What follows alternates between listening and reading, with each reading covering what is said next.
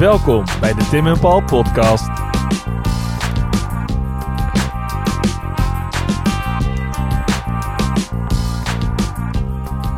Vandaag hebben we het over de hoekse en kabeljauwse twisten. De wat en de wie? Exact. En wij weten er ook precies weinig van af. Het is een verhaal over opvolgingskwesties, burenruzies en internationale dynastieke strijd. Maar wie of wat is een hoek en wanneer ben je een kabeljauw? En wat was de rol van powervrouw Margaretha van Bourgondië?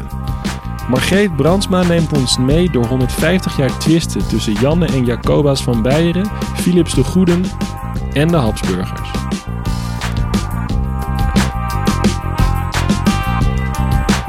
Paul, Goedemorgen. goedemorgen. Eh, we zitten deze keer in de studio van de Universiteit Leiden. Ja, we normaal gesproken zou zeggen, we hebben een mooi uitzicht op de Hortus Botanicus. Maar, Maar in het niet. zitten dicht, dus we zitten in de studio. Heel ver beneden, Ja. eh, maar we zitten hier niet zomaar. Nee, Want wie hebben we te gast, Paul? wij hebben te gast Margreet Brandsma. Oké, en waar gaan we het met Margreet over hebben? We gaan het eh, hebben over iets wat wij denk ik alle twee heel erg leuk vinden. En omdat we er ook alle twee niet zo heel veel van af eh, weten. En ik zeg eigenlijk altijd, volgens mij bij elke podcast introducties van...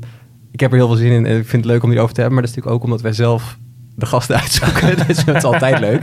Ehm, maar dit is een onderwerp waarvan... Ik weet niet of jij dit ook hebt meegemaakt. Maar toen ik nog college had, eh, jaren geleden... Toen dit onderwerp aan bod kwam... dat de eh, docent van het hoorcollege toen zei... Als je hier meer over wil weten, moet je het maar even zelf uitzoeken. Want het, is nogal ingewikkeld. Dus, eh, dus dat wordt een hele leuke. Dus we zijn blij dat we iemand gevonden hebben die iets over kan, eh, kan vertellen. Want wat gaan we doen, Tim? Hoekse en kabeljauwse twisten. Precies, ja. Wat is dat? Om het even kort, te kort uit. Ehm, welkom. En, Dankjewel. ehm, Hou ons niet langer in spanning. Ja. Waar, waar moeten we beginnen? Ik heb zo'n beeld dat er iemand van een paard getrokken wordt in een moeras. Toch? Ergens? Ehm, dat is volgens mij een andere graaf van Holland. dan gaan we meteen de mist in. maar eh, het begint wel met een graaf van Holland die sneuvelt in Friesland. Oké. Ehm, ja. En, En wanneer eh, ongeveer is dit? en dat is eh, halverwege de 14e eeuw, Oké. Dus dan hebben we het over 13, 45. 1345. En Ja, dan begint het. Ja, ja dan, dan begint het inderdaad. Ja, dat is ehm, de aanleiding voor het ontstaan van die twisten. Want dat is dan eh, graaf Willem IV. Ja. Die eh, sneuvelde in Friesland. Eh, de, graven, ja, de graven van Holland en Zeeland en Henegouwen... die waren in naam ook heer van Friesland. Ah. Eh, maar dat lukte ze eigenlijk nooit Die- om dat echt af te dwingen. Nee, nee. Nee, dus soms gingen ze naar Friesland op expeditie en soms wonnen ze ook. Maar ehm, Vaak verloren ze. hoe dan ook, wanneer ze weer weg waren, het heel simpel samen te vatten, dan gingen de Friesen gewoon weer hun eigen gang. En, en eh, even schetsen. Want hij, was hij dan een hoek of een kabeljauw? Of... Nee, hij was geen van beide. Maar ehm, na zijn dood ehm, werd hij opgevolgd door zijn, eh, zijn zus, Ja. Margaretha van Holland. Of ja, ze wordt ook wel vaak Margaretha van Beieren genoemd.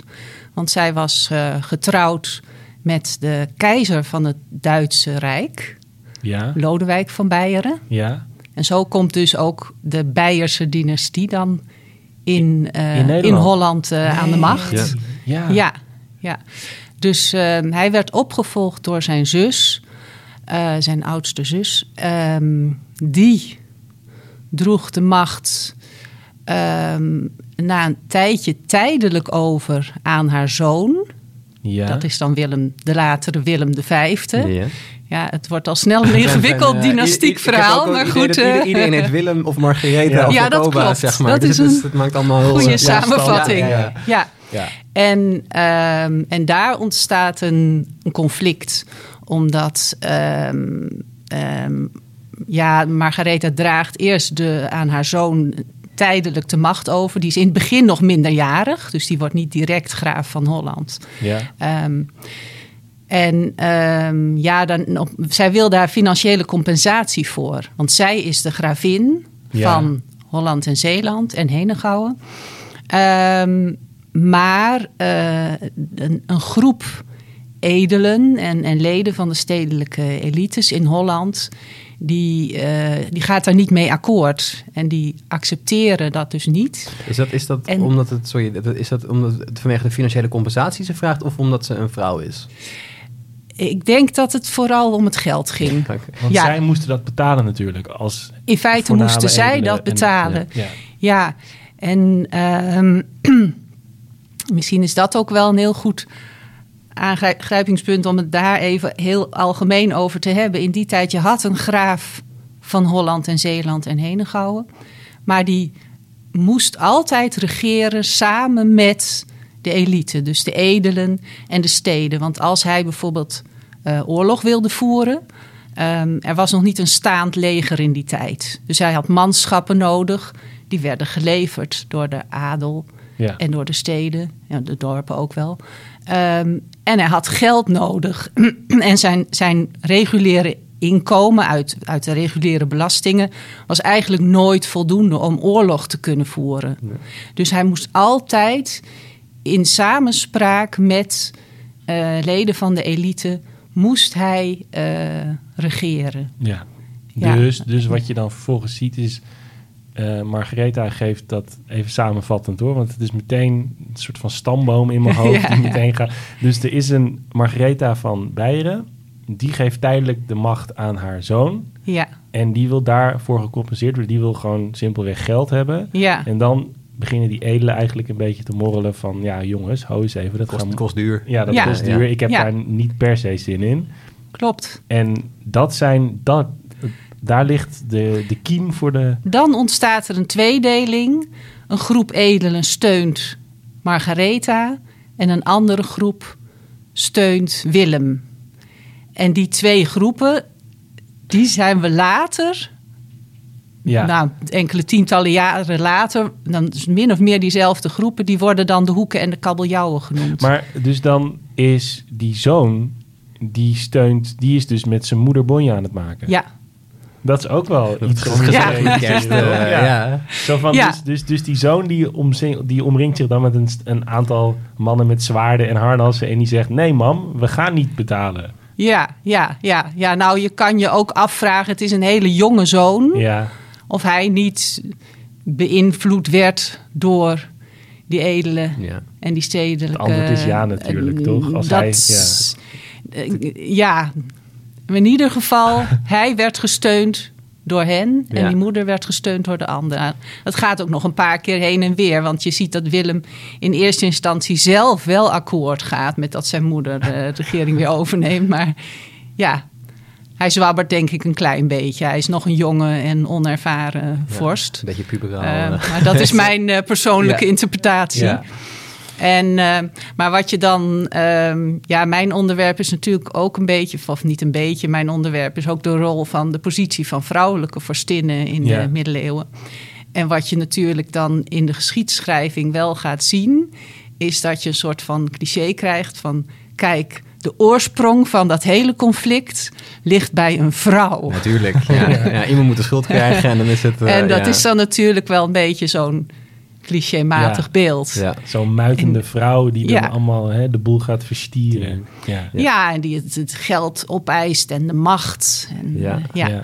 En, maar in feite is er, ehm, nou ja, daar is eigenlijk verder nog nauwelijks onderzoek naar verricht van wat nu eigenlijk haar motieven waren om zo te handelen als zij deed. Want ik kan me ook voorstellen dat ehm, zij ook inkomsten nodig heeft als Juist. vrouw van stand. Ja, En je ja. moet natuurlijk, het is natuurlijk ook heel makkelijk om te denken, nou die wil gewoon dure stoffen en die wil een, een leuk huisje en een leuk kasteeltje. Maar als jij die positie hebt als gravin van, dan Ja. moet je natuurlijk ook voor je statuur en je geloofwaardigheid wel omringen met een bepaalde luxe die andere mensen niet hebben, toch? Anders.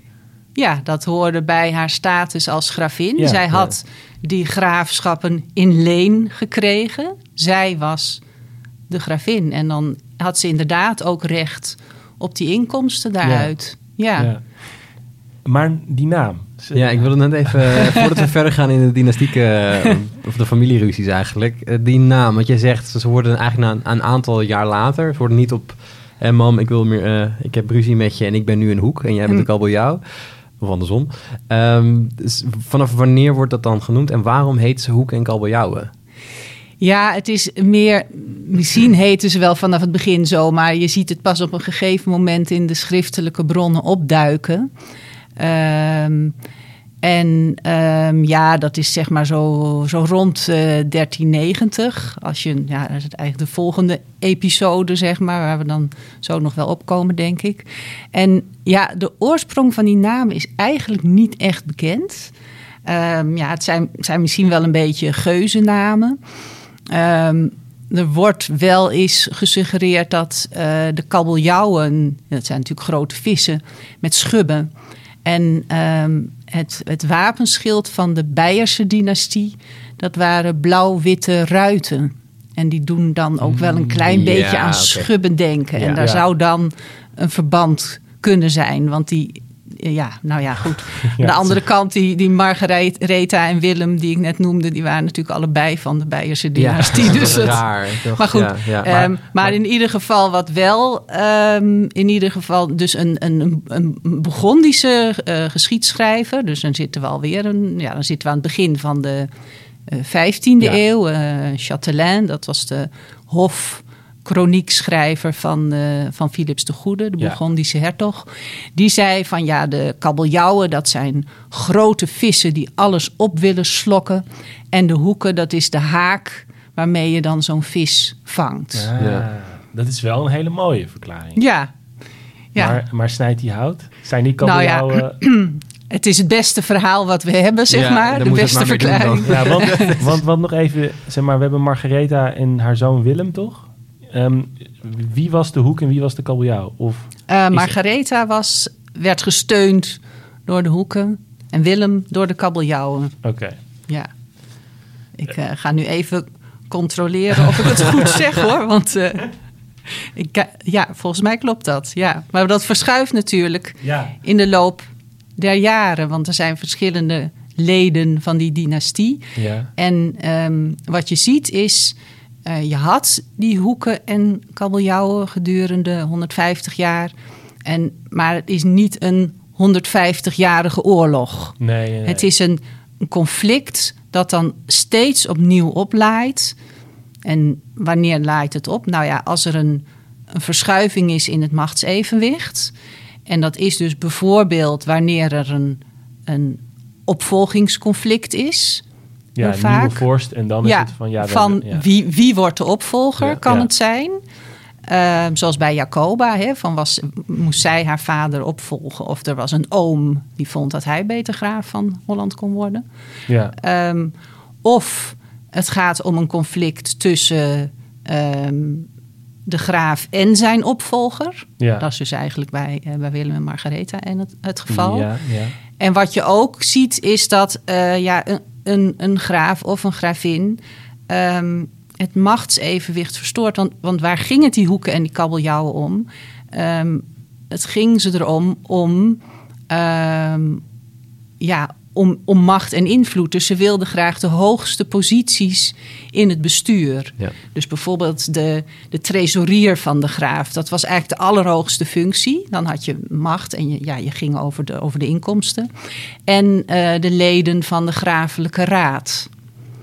En eh, wanneer dus een graaf ja, alleen maar hoeken of alleen maar kabeljauwen benoemde als raadsheer en als trezorier, ja. dan ontstond er natuurlijk eh, ja. spanning en Ja. polarisatie. En dan kon zo'n conflict oplaaien, want dan wilde de tegenpartij ook dat opeisen. Want, want het, het heette de twisten. Ja. Eh, je zegt net dat er niet 150 jaar oorlog is. Nee, Maar is het wel eens tot een soort van... Nee, is er ge- gevechten gekomen Ja. en zo. ja, ja, nee, ja. er ja. zijn gewoon veldslagen ja, het zijn ja, oorlogen, burgeroorlogen. Ja. Ehm, het is ook niet. allemaal. Het zijn geen buurtruzies. Hè. Er werden ook ehm, eh, bondgenootschappen eh, gesloten met, eh, met andere vorstendommen. Ja. Dus je ziet dat op een gegeven moment Vlaanderen of Brabant of Engeland zelfs daarbij betrokken raakt. Ja. En daar worden serieus nee, veldslagen op. Alles wat je bij een middeleeuwse oorlog voorstelt.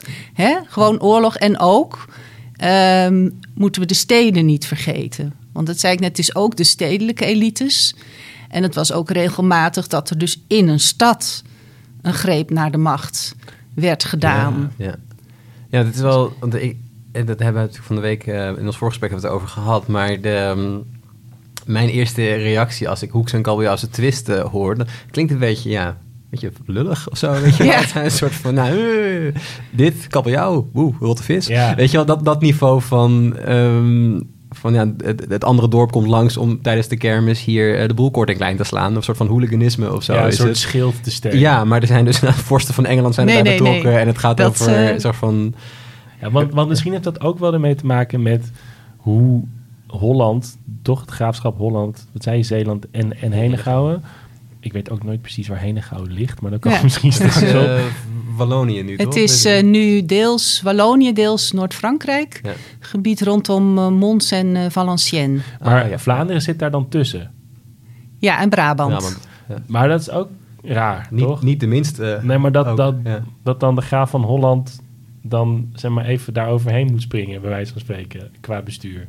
Dat het niet een aaneengesloten gebied is. Ja, dat heeft met, eh, met erfopvolging te maken. Ja, ja. Maar waar ik naar, e- even naartoe wilde, dat ehm, dus dit eigenlijk kleine geschil, een soort van invloedsgeschil is het bijna toch? Het gaat erom wie de bovenliggende partij wordt en welke, twee, welke van de twee facties eigenlijk het voor het zeggen heeft indirect. Dat dat dan naar een werelds, of wereldschaal, maar dat dus vorsten daar zich mee bemoeien. Engeland bemoeit zich tegenaan Vlaanderen. Dat dat ook misschien iets zegt over de positie op het internationale vlak spel van dat gebied.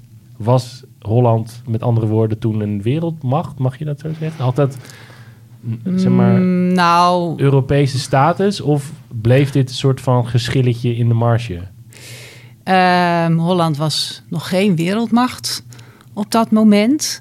Ehm, ja, nu begeef ik me een beetje Ja. op glad ijs, want dit is niet helemaal mijn specialisatie. Maar ehm, het was natuurlijk voor de vorsten in de nabijgelegen vorstendommen. Het ging natuurlijk om invloedssferen. Ja, En ten opzichte van, van eh, Engeland heb je dan natuurlijk ook eh, de handel en de zee ja. en eh, allerlei belangen. ja, Eh, dus vorsten hadden er vaak wel belang bij om ook in een, eh, ja, in ieder geval bevriend te zijn met de vorst van het nabijgelegen vorstendom. Ik zeg Ja. maar even voor de handel. Dat is natuurlijk, ja, we hebben het nog niet over de 17e eeuw, maar in deze periode ja, had je daar in de, in de Nederlanden ook al wel hele belangrijke handelscentra. Ja. En daar was Holland ja, nog, nog geen wereldsmacht, maar toch ook wel maar er werd wel gewoon een goed geld, factor goed geld verdiend. Ja. om Ja. rekening mee te houden. Ja. Ja.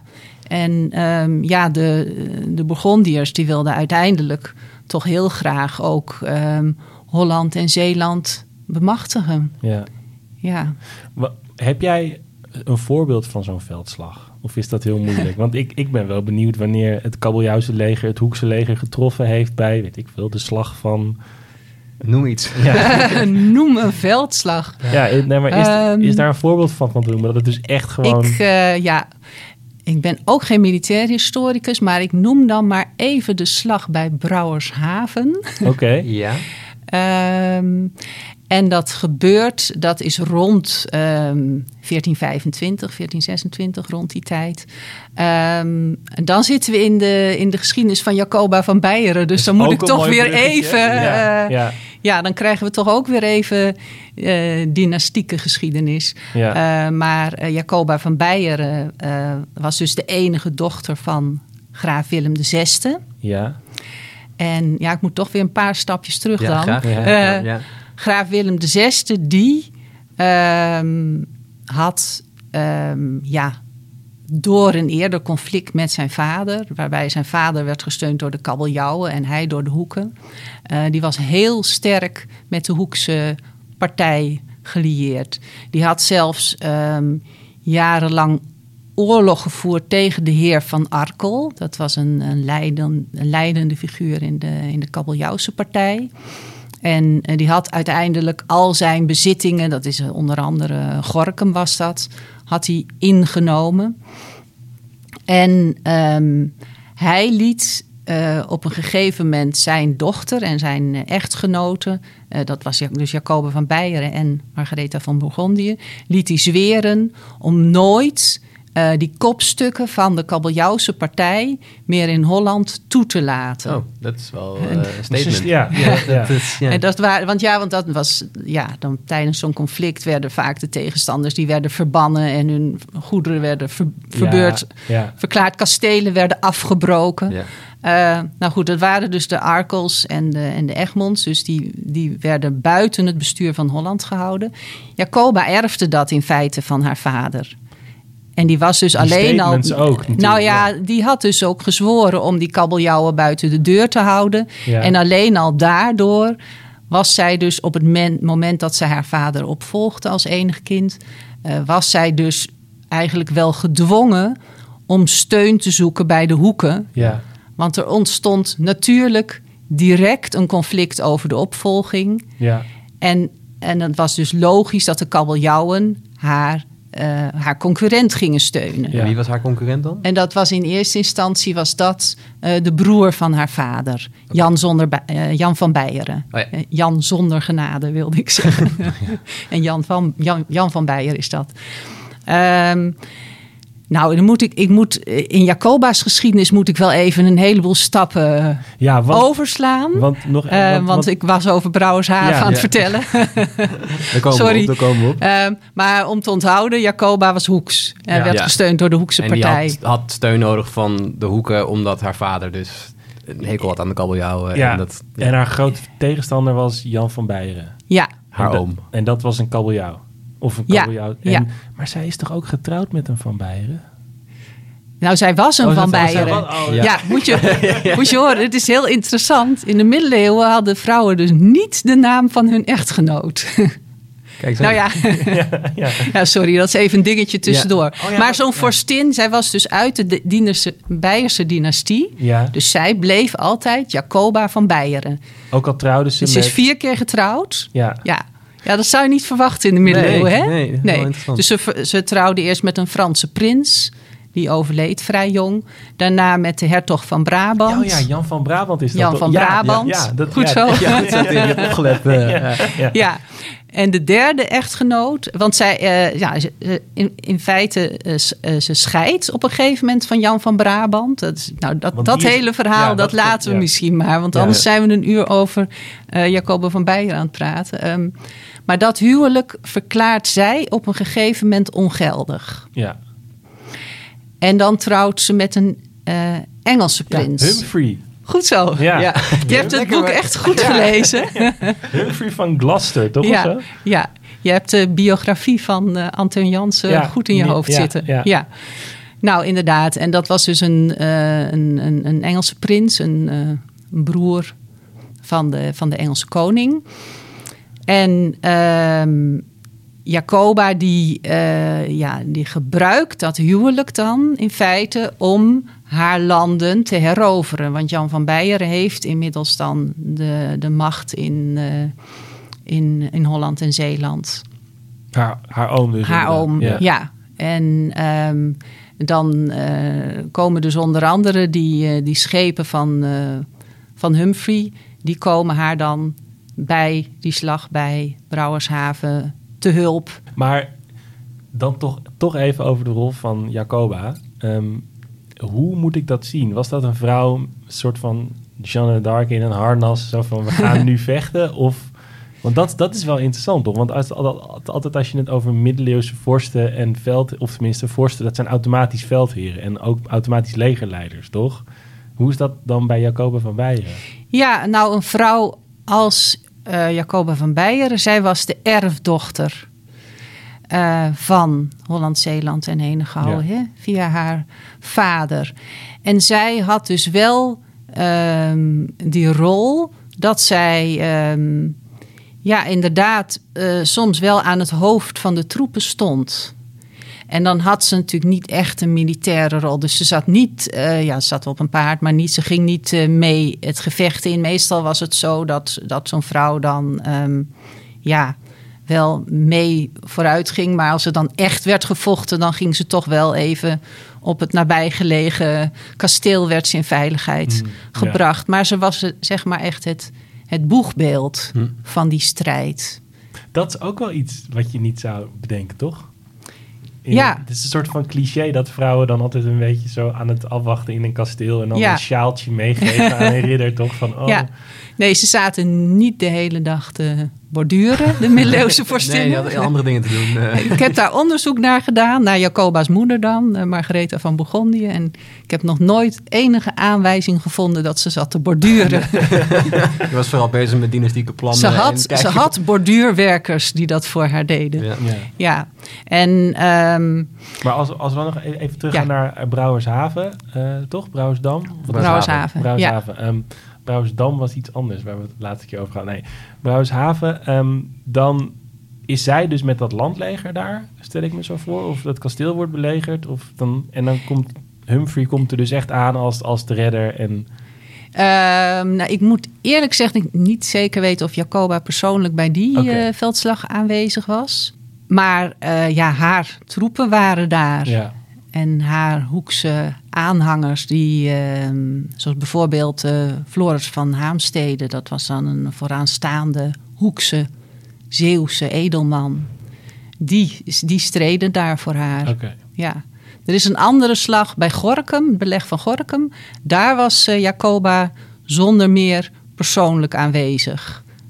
Ja. Ja. daar is ook nog een hele mooie schoolplaat van Isings van. Dat, zegt- dat zegt me iets inderdaad. Ja, Eh, ja. ja, volgens mij is Ja. het ook niet als je bij eh, het Rijksmuseum, eh, vlak voordat je naar de Eergalerij komt, er hangen allemaal van die hele Ja, ja. kitscherige Met eh, tekeningen. Jan eh, Schaffelaar, die van de dingen. ja, maar dat is in Barneveld. Ja. Ja. zeg ik heel twijfelend. Maar ehm, daar volgens mij staat er ook iets. Het, het- zeg maar, het Ja. zegt me iets met Gorkum. Ja, nou ja. Ja. dus dat klopt. Dus in die zin is het historisch correct. Want dan zie je dus eh, het kasteel van, Gorkum. En je ziet twee vrouwen en dan al die troepen daaromheen.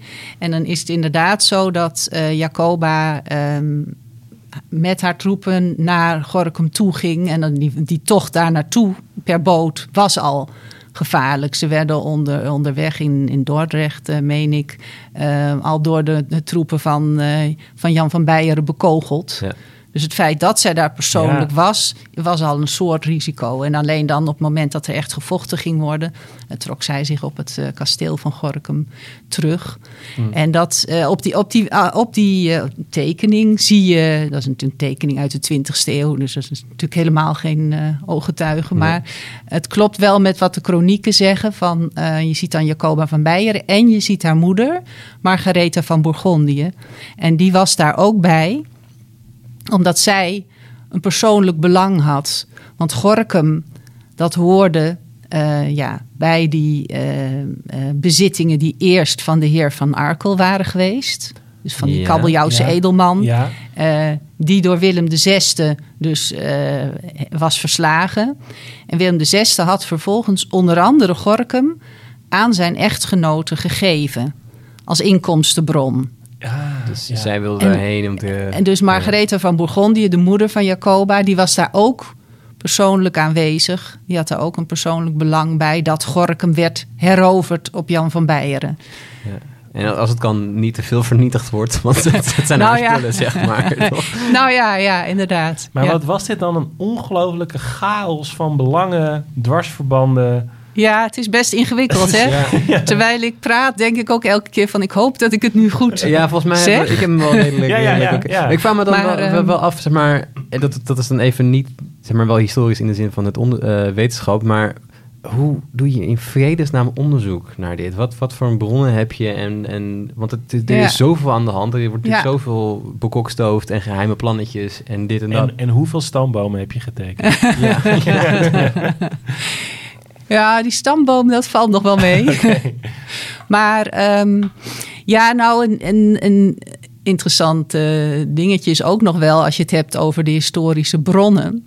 Ehm, wat een paar keer is geprobeerd... Om, voor het eerst bij de, de Zoen van Delft in 1428. Dat is dus als de... ehm, ja, we hebben het tot nu toe over Jan van Beieren gehad, maar Jacoba moest zich uiteindelijk, Jan van Beieren was op een gegeven moment overleden. En toen werden de, Bourg- de, de hertog van Bourgondië werd toen haar eh, concurrent. Ja. Dus uiteindelijk had ze oorlog met, eh, ja, sorry, weer een ander stamboom. Ja, maar, nee, maar het is ook wel een escalatie ook, zeg maar. Want je hebt ruzie Ja. met je oom eigenlijk, Ja. hè? De, Ja. de, de, de- toch een belangrijke man, maar Beieren, oké. Maar de Burgondiërs op dat moment zijn natuurlijk maar Die, de eh, big shots in... eh, Die loerde al de hele tijd op de achtergrond. Ja, En, eh, en Philips de Goede die ziet op een gegeven moment zijn kans schoon. Dus de hertog van Bourgondië is dat. En eh, die wint ook, om een lang verhaal kort te Ja, maken. ja. Na, na een flinke oorlog van een aantal jaren in, in Holland. Ehm, en dus, ehm, ja, zoals dat in de middeleeuwen ging, als er een conflict was geweest, of als er een conflict was, dan werd er op een gegeven moment bemiddeld. En op een gegeven moment werd er verzoend. En die, eh, dat is dan een, een openbare ceremonie. En die tussen Jacoba van Beieren en Philips de Goede, dat noemen wij de Zoen van Delft Ja. in 1428. En daarbij werd, ehm, ja, was formeel bleef Jacoba nog wel gravin, maar Philips werd gouverneur. Hm, Dus in ja. feite werd de macht daar al Ja. aan hem overgedragen. En een aantal jaren later wordt dat dan definitief. Maar, toen- Ehm, toen maar wat ik, wel- ik- ja, sorry, ja, nee, ik wilde ja. er iets anders Ja. over zeggen, want jij vroeg naar die bronnen. Dat is de eerste keer dat het gebruik van de namen Hoeken en Kabeljauwen is verboden. Kijk, ja. En dat is vaker gebeurd. Dus ehm, ja, dat hielp natuurlijk niet echt om het conflict te onderdrukken. Nee. Maar, eh, daar, en dan zie je dus dat in, in veel eh, schriftelijke bronnen... eh, er zei alleen maar wordt gesproken van partijdigheid of zo. En dat er Mm. niet heel expliciet wordt benoemd. Ehm, Maar Ja. hoe wordt dat dan, zeg maar... Ja, ik, wat- ik kan me voor zeg maar, het, het statelijke of het Bourgondische censuurapparaat... Kunnen die in de dagboeken van mensen of in de chronieken kijken of zoiets, denk ik? Dat is toch niet... Nou, eh Philips de Goede had eh, zijn eigen chroniekschrijvers in dienst. Ja. Dus daar had hij zeker wel invloed op. Ja, maar het hielp natuurlijk niet echt om die partijdigheid te laten verdwijnen. Ehm, eh, en en nou, je vroeg naar de bronnen. Wat wel eh, belangrijke bronnen zijn, is kijk, zo'n die Hoekse en de Kabeljauwse partij. Het was niet een formeel, het waren geen formele partijen. Hè. Het was niet zo van dat je statuten hebt of Mhm. vergaderstukken of eh, zelfs maar ledenlijsten of wie de voorzitter was. Ja. Zo werkt het natuurlijk niet. Maar je zag wel dat iedere keer wanneer het conflict oplaaide, dan werd er een verbond gesloten. Dan zie je dus dat een groep edelen zich aan, en steden zich aaneensluit. En dan, eh, hè, dan zeggen ze elkaar toe van wij helpen elkaar tegen de vijand. Ja. En die, eh, dat zijn hele belangrijke bronnen, want dan kun je zien van oké, op dat moment behoorden dus die tot de Hoekse, kabelja- eh, Hoekse partij en die andere, dat waren dan de, de kabeljauwen. kabeljauwen, ja. Dus Ja. Dat, zijn, eh, dat zijn hele belangrijke bronnen. Zit daar dan nog een soort van regelmaat in? Dat zeg maar de, va zeg maar de va ja, zo'n zo'n naam die we genoemd hebben van Arkel, dat vader van Arkel dan ook, eh, was het kabeljauw? Kabeljauw. Was? Was dat dan ook? Of gaat dat ook alle kanten op? Het ging, natuurlijk- wel, het ging wel een beetje heen en weer, maar er was wel een soort van eh, harde ken- kern. Ja, Je had Ja, dus eh, ja. je had, eh, de fa- families van eh Brederode en Montfoort. Dat waren hele vooraanstaande hoeken. ja. En de, en de kabeljauwen waren de Egmonds en de Arkels. En is dat dan de- dezelfde Egmond die eh, dan De heer van Egmond van de Alfa? Ja? Dat zal vast wel familie zijn. Dat is weer een andere stamboom. Anderhalve eeuw tussen. eh, Ja. Nou ja, het is wel die, eh, ja, dat, eh, die, die familie van Egmond, die heeft er wel vanaf het begin echt helemaal tot aan het eind eh, van die twisten. Want de allerlaatste opleving in eh, rond 1490 ging er toen om dat je dan inmiddels eh, zitten we dan in het Habsburgse tijdperk. Mhm.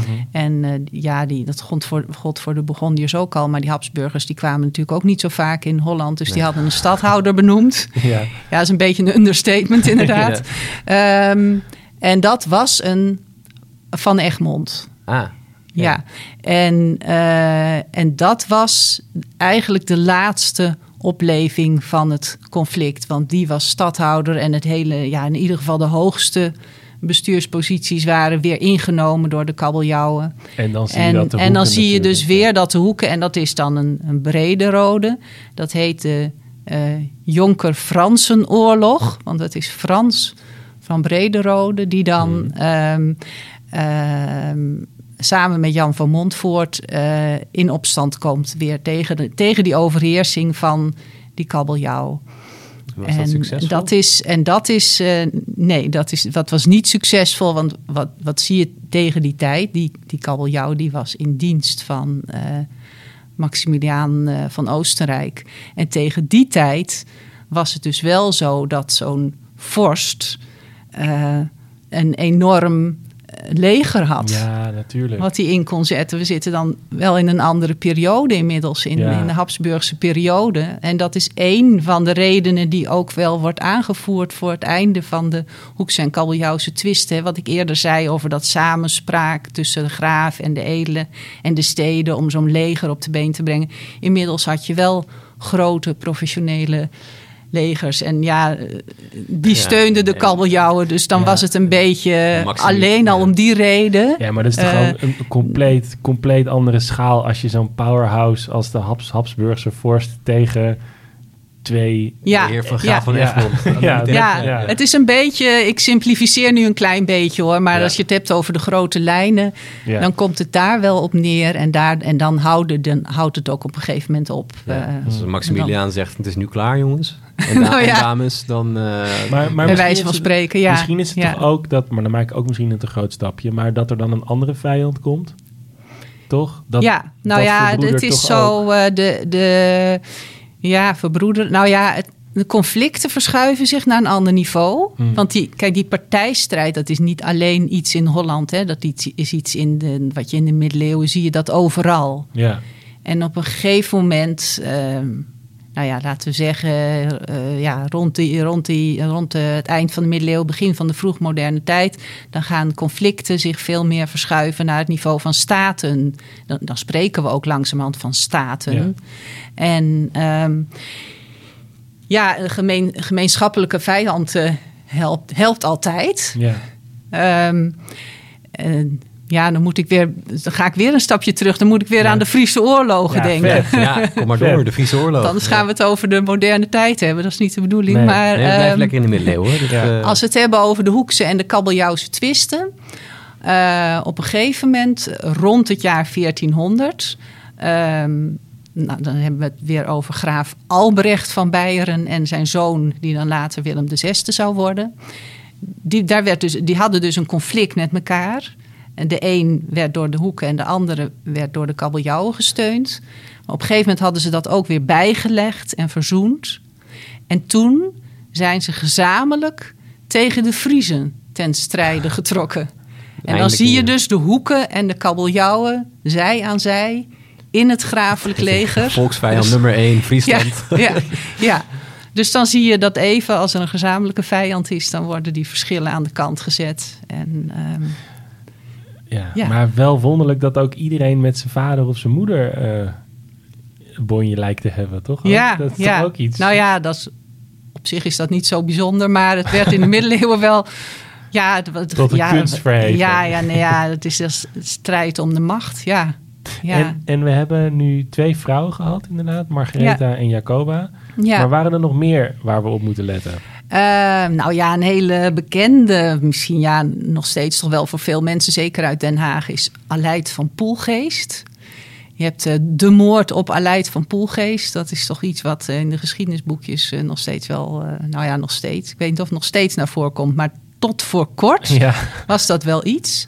Ehm Aleid van Poelgeest, die is vermoord op het Binnenhof in Den Haag. Een politieke moord. In 1392. Nou ja, dat is, dat is, nou, dat is inderdaad juist de, de hamvraag. Was dit een politieke moord? Want het is wel in de, in de geschiedschrijving gezegd van... eh, nou, eh Aleid van Poelgeest was de minnares van graaf Albrecht. Dat wil zeggen, volgens de bronnen was ze zijn vriendin. Maar ja, neem het toch echt maar aan dat het zijn, zijn minnares was. Vriendin plus. Ja, Ja. vriendin plus, inderdaad. Ja. En, ehm, eh, en zij werd dus op het Binnenhof, in de kooltuin om precies te zijn, eh, werd ze vermoord. Samen trouwens met iemand anders, met een, een lid van de hof, een mannelijk lid van de hofhouding. Ehm, dus het, is, het wordt altijd gezegd, de, de moord op Aleid van Poelgeest. Maar het was samen met Willem Kuzer. Maar die Willem Kuzer, die vergeten we dan altijd maar. Want dat Nou, bij spreekt, deze Willem Kiezer, eh, Ja. excuses. en eh, we zullen aan je denken de volgende keer. het spreekt wat minder tot de verbeelding, Ja. kennelijk. Maar, En, maar, eh, maar zij was de vriendin van eh, de graaf. van de graaf, van graaf Albrecht. Ja. Maar waarom was zij dan verder van belang? Behalve die moord? Ja.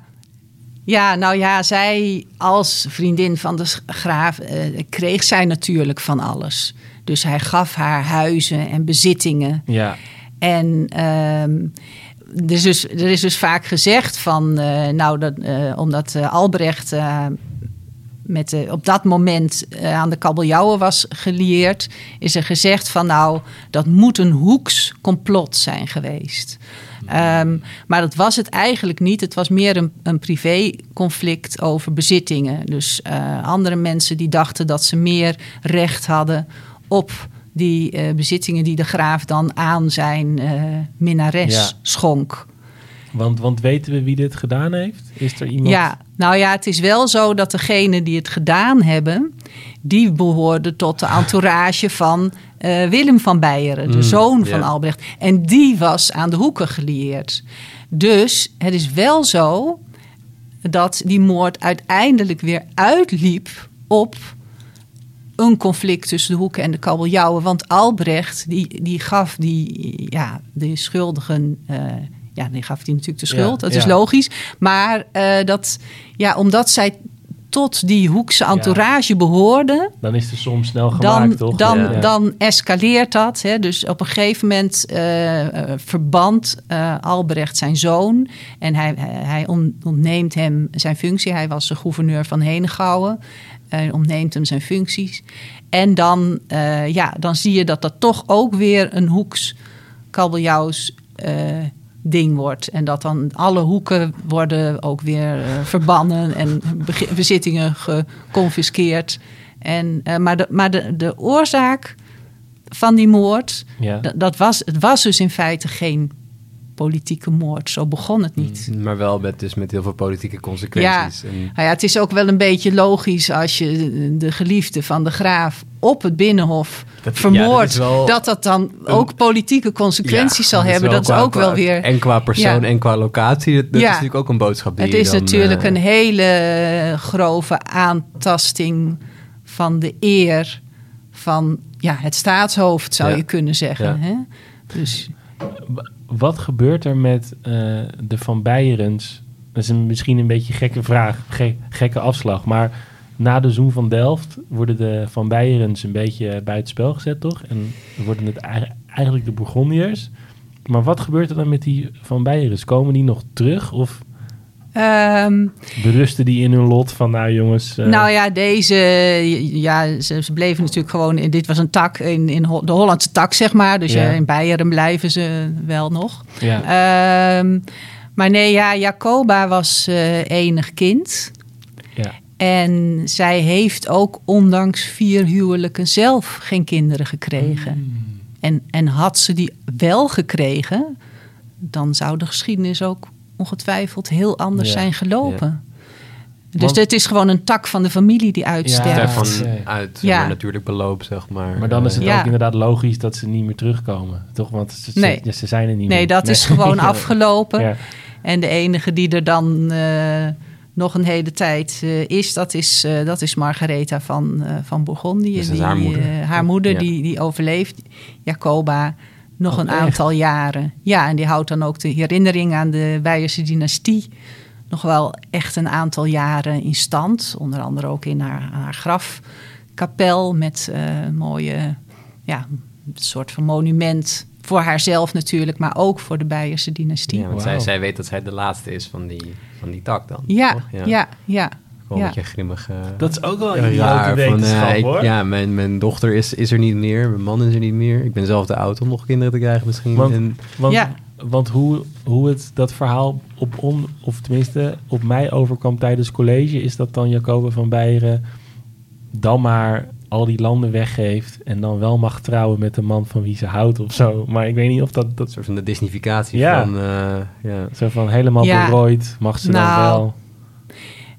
Ja, ik, ik kan niet ontkennen dat het eh, verhaal van het leven van Jacoba van Beieren, daar zitten heel veel mm, tot de verbeelding sprekende elementen in. En ja, dat je daar een beetje een romantisch verhaal van maakt. Ja, dat, dat schrijft zichzelf. het is een beetje onvermijdelijk, inderdaad. Het schrijft zichzelf.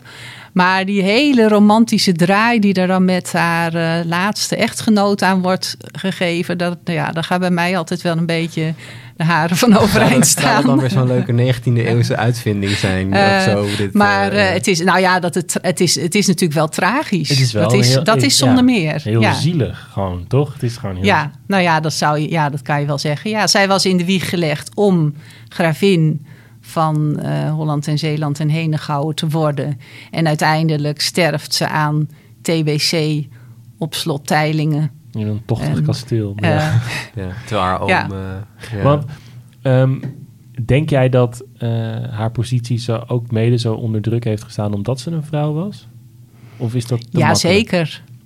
Ja, als er een vrouw opvolgde, dan ontstond er gegarandeerd een strijd om de macht. Ja. Oké. Ja, en ze moest dan ook direct een, een sterke man naast zich zoeken. Dat heeft ze dus ook gedaan. Maar daar, eh, ja, daar had ze geen, eh, geen hele gelukkige hand in, zou je kunnen zeggen. Die Jan van Brabant, dat was dan haar tweede echtgenoot. Die heeft min of meer haar landen weggegeven aan eh, Jan van Beieren. Het was een heel zwak figuur. Ja. Dus eh, ja, ze had nog wel een hele, ze had wel een hele sterke moeder achter zich. Misschien dat is het leuk ja. om daar ook nog Ja, ja, iets over te vertellen. ja. Ehm, want Margarethe van Bourgondië. ehm, ehm, ik, ik, heb, ik weet niet of ik nu al de, de biografie van eh, Anton Jansen had genoemd. Ja, ja, over Jacoba ja. van Beieren. Nou, ehm, dus de biografie uit 2009.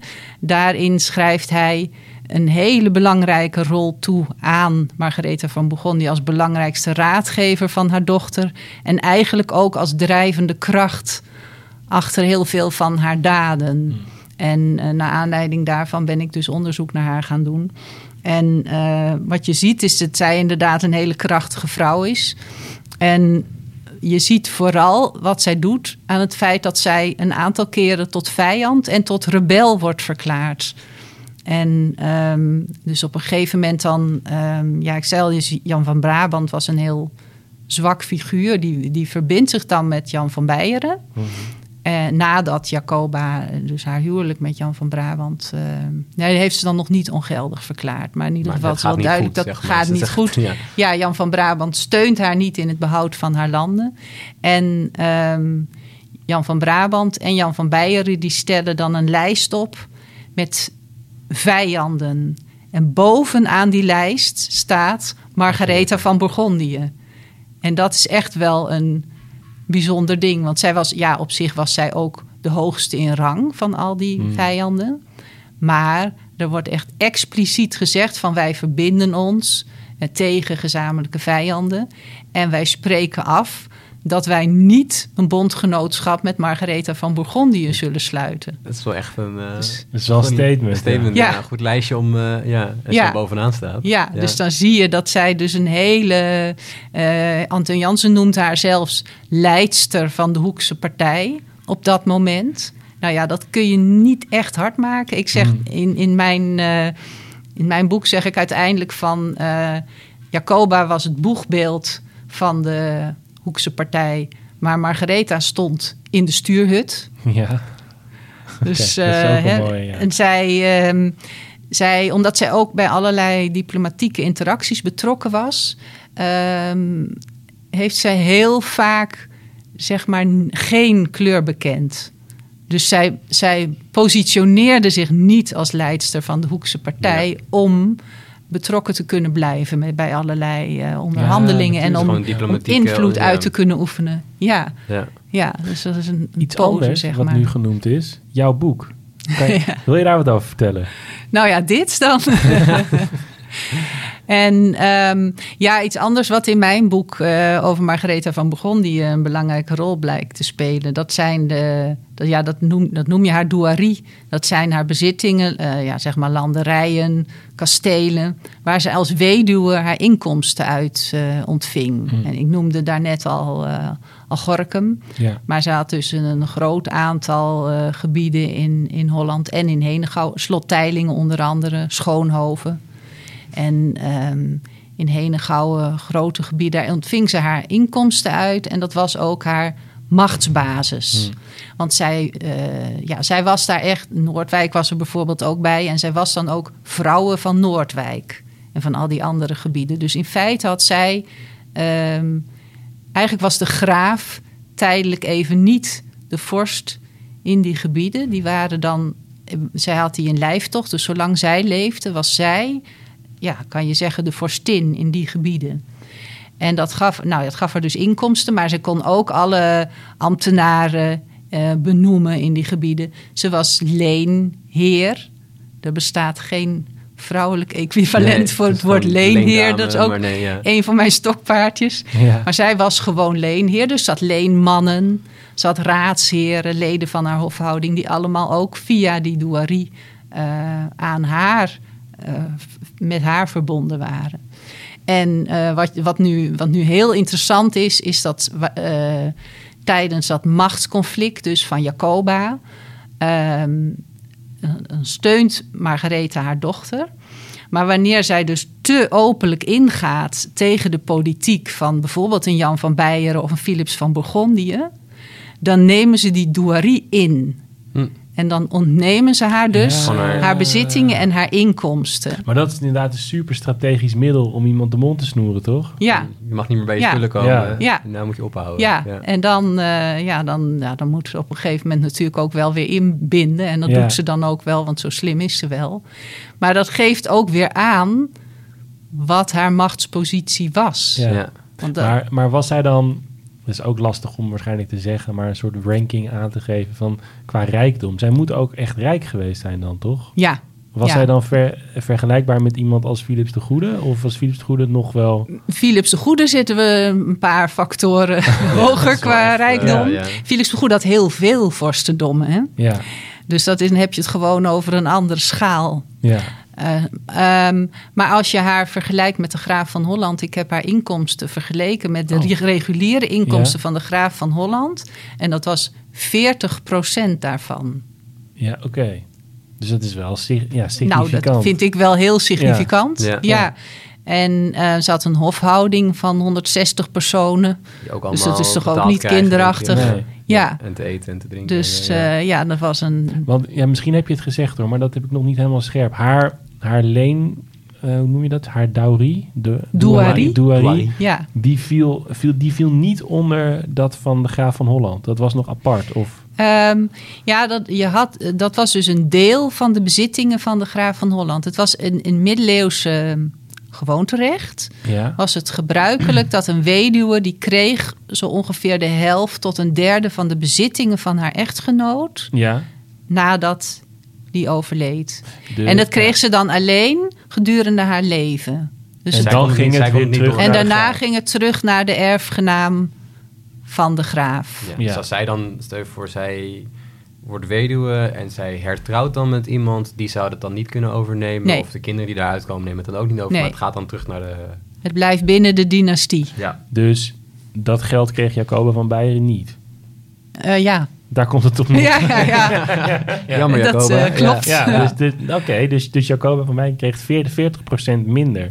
Ja, ja dat is wel een significante eh, als iemand 40% uit jouw inkomsten neemt. Dus, nou, dat ja. Zonder. Ja. vervelend Ja. Ja. Moet ik op straat gaan slapen, ja, denk het ik. is, ja. gaat wel om de reguliere inkomsten, dus vaste belastingen op, eh, nou ja, op land en goederen. Ja. Eh, het was wel zo dat een graaf of een gravin, die kon ook aan de, aan de onderdanen, bijvoorbeeld als ze oorlog gingen voeren, dan vroegen ze dus altijd om extra belastingen. Ja. Dat heette de beden. En die werden dan toegezegd voor bijzondere gelegenheden. Maar in feite gebeurde dat bijna voortdurend. Want ze hadden altijd geld tekort. Ja. Ik zit naar de, eh, de tijd te kijken, Bo. We zijn al bijna weer een uur onderweg. Dat is mijn vaste, vaste Vast, quote. vaste prik, ja. Ehm, ik ben nog wel even heel benieuwd. Daarna mag jij de la Ja? jouw Mag ik de laatste allerlaatste? vraag. Ja. Ja. Maar ehm, dat boek van jou voor onze luisteraars, is dat er al? Of moeten we daar nog even op wachten? Ehm, dat ligt bij de uitgever. En Oké. komt dit voorjaar uit. Ik hoop in maart. Oké, nou, ik denk dat iedereen naar de boekwinkel gaat, gaat rennen... naar dit vlammende betoog over, Over, over de over boek. Margaretha. Ja. Jij... aan Ja, jou want de ik eer. mis nog wel een... ehm, we hebben het natuurlijk over de Van Bijen gehad en eh Philips de Goede en de Bourgondiërs en zo. Maar er zit... En, en heel even kort over Maximiliaan en de Habsburgers. Ehm, maar ook daar zie je dus een soort escalatie van, soort van die, die groei van die vorstendommen en zo. Maar op een gegeven moment krijgen we dan, en misschien is dat wel goed om aan te kaarten, denk ik, dan zijn we hier in Nederland Habsburgers. Toch? Ja, En dan breekt de, de ellende uit weer. Dus Ja. hoe, eh, want in mijn, in mijn hoofd, waar ik eigenlijk op, op doel, is de 80-jarige oorlog aan het begin Ja, daarvan. Dat ja. komt vanuit, vanuit Habsburg, toch? Als ik het even goed heb. daar komen we Phil- tegen in Philips en, eh, ja. daar komen we Philips tegen de opstand. Ja. Wij Nederlanders. Wij Nederlanders, wij waren er zelf bij natuurlijk. Ja. Ehm, dat zijn Habsburgers, dus daar wordt een, een nieuwe vijand in, in, in gezocht. En ehm, toch vind ik het dan interessant om te kijken van... oké, hoe, hoe ging die periode daartussen? Want het lijkt zo'n verschrikkelijke afstand tussen... wat is de eerste slag bij eh 80-jarige oorlog? Ergens halverwege 16e eeuw en het einde van die Hoeks en Kabeljauws twisten. Als ze zeggen van nou nu is het klaar jongens, we, hebben, eh, we gaan dit onderdrukken en eh, zoek het maar uit met jullie kabeljauw en jullie hoeken. Dan is er een soort van periode van niks en dan breekt de 80-jarige oorlog uit. Maar dat is natuurlijk niet hoe het gaat, Nou ja, denk ik. Periode van niks eh, weet ik niet. Maar wat denk wel goed is om je te realiseren... De, de, die Hoekse kabeljauwse twist, dat loopt tot 1490... met die Jonker-Fransenoorlog. Dat Ja. wordt dan altijd officieel als eindpunt genomen. De 80-jarige oorlog, of de opstand zoals we tegenwoordig horen te zeggen... begint in 1568... Dat, zit, dat is dus maar drie kwart eeuw wat daartussen zit. Ja. Ik denk mensen zich dat vaak niet realiseren, Nee. maar dat is echt maar heel kort. Ehm, dan zijn we twee generaties Habsburgers verder. Hè, dus Philips de Schone, Karel de Vijfde. En dan krijg je Philips de Tweede, die dan inmiddels ja, vanuit Spanje... Ja, dat is ook ineens, dus- zijn het Spanjaarden in plaats van Ja. Oostenrijkers. En, Ja, ja, eh, ja. eh, ja. Ja, dat ging allemaal via huwelijken. Hè? Dus eh, Ja. Een van die Habsburgers trouwde met de Spaanse erfprinses. Zeg Een maar. goede deal geweest. Ja. En precies op het Ja. juiste moment ingestapt. Ja. Ja. dus nou ja, je- nou ja dus ik zal niet zeggen dat er in tussentijd niks gebeurd is. Maar het is Nee. eigenlijk maar toch een relatief korte tijd die daartussen zit. Maar dan krijg je dus de, de conflicten over om, om religie, hè? Ja. Ja. onder andere Ja. religie. Maar dan met die twee, twee, drie generaties Habsburgers... is dat hele Hoekse kabeljauwse twist dus niet verdwenen, of wel? Is dat- Ja, dan is het echt wel verdwenen inmiddels. Dus Ja? die laatste opleving, eh, eh, ja, dan worden de, de hoeken worden dan ja, toch wel gewoon definitief verslagen. Ja. En dan de kabeljauwen blijven nog eventjes aan de macht. Maar op een gegeven moment is het gewoon niet meer ja, relevant. Nee, dan vallen ze gewoon onder de stadhouder, toch? Ja. En dan... Ja, dan, Nou ja, dat- wat ik zeg, dan, dan verplaatsen conflicten zich Ja. naar een ander niveau. Ja. En, en ook, dan- weet je, als je als dan de ene fractie gesteund wordt door zo'n powerhouse als het Habsburgse Rijk, dan is Ja. het ook niet helemaal Ja, relevant jij bent meer. de heer van Arkel. Dat je gaat zeggen, van, ja. nou, kom maar door, jongens. ja. Ja, ja, nou ja, het, het, het, het speelde gewoon op een Nee, gegeven moment nee. niet meer. Het ging over andere dingen. De, de, de, de, de mm, staatsinrichting, als je het zo mag noemen. Ja, een heel, het was een heel ander systeem geworden, veel centraler. Ja. Bestuurde staat, met wat ik zei, een, een professioneel leger. En, en ook de, de rol van de elite in zo'n systeem en de interactie met de vorst, die is dan heel anders geworden. Ja. Dat is weer een ander verhaal. Ja, dan ander moeten verhaal. jullie misschien iemand ander- anders ook eens een over andere, uitnodigen. Deel 2 van eh, de nasleep van Ja. de Hoeks en Kabeljauw. Ja. ik denk dat we... Zijn we er? ja, dat we heel blij zijn met dit gesprek. Ja, eindelijk kan ik nu zeggen dat ik iets weet over de Hoeks en. En nou, dat die- hoop ik. Al die vorsthuizen en al die dynastieken en alle, alle, alle dingen. Heel erg bedankt voor, voor het verhaal.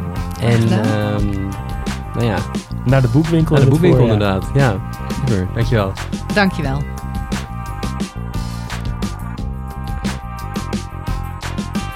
Vond jij dit nou een interessant verhaal en wil je meer over geschiedenis weten? Hou dan onze Instagram in de gaten. We zouden het ook heel leuk vinden als je een recensie achterlaat. Vijf sterren, mag gewoon. En heb je nou een vet idee waar we het over kunnen hebben? Slide dan in onze DM's. Durf gewoon te vragen. Tot de volgende. Groetjes thuis.